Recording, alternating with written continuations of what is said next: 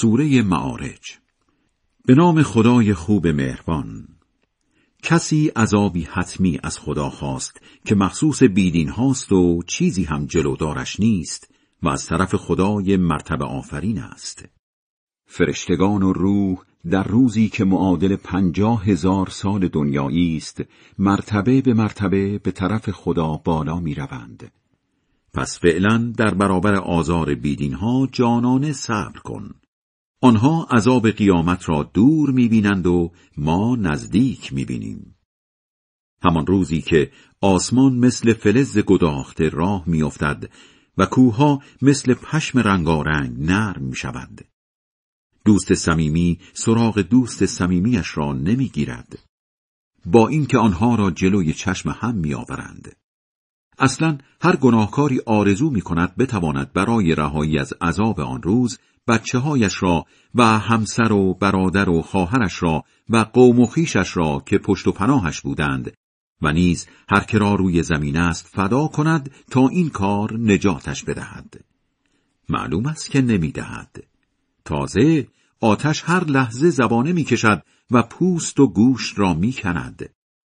صدا می‌زند هر که را به حق پشت می‌کند و رو برمیگرداند و ثروت جمع می‌کند و پسنداز می‌کند. بله انسان نوعا کم ظرفیت است وقتی شر به او برسد بیتابی می کند و وقتی خیر به او برسد بخل می ورزد. مگر نمازگزارانی که همیشه نمازشان را می‌خوانند و در انبالشان سهم مشخصی برای محرومان و گدایان کنار می‌گذارند. باور به روز جزا را در عمل نشان می‌دهند و از عذاب خدا در حراسند. آخر عذاب خدا چیزی نیست که بتوانند از آن در امان بمانند. همچنین در رفتار جنسی خود پاک دامنند و فقط با همسران و کنیزانشان رابطه زناشویی دارند و از این بابت سرزنش نمی‌شوند.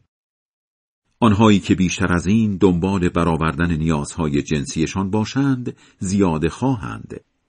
این نمازگزاران در امانتداری مواظبند و سر قولشان می ایستند و هر وقت لازم باشد حاضرند شهادت حق بدهند و نمازشان را با آداب و شرایطش می‌خوانند. آنها در باغهای بهشتی شایسته احترامند.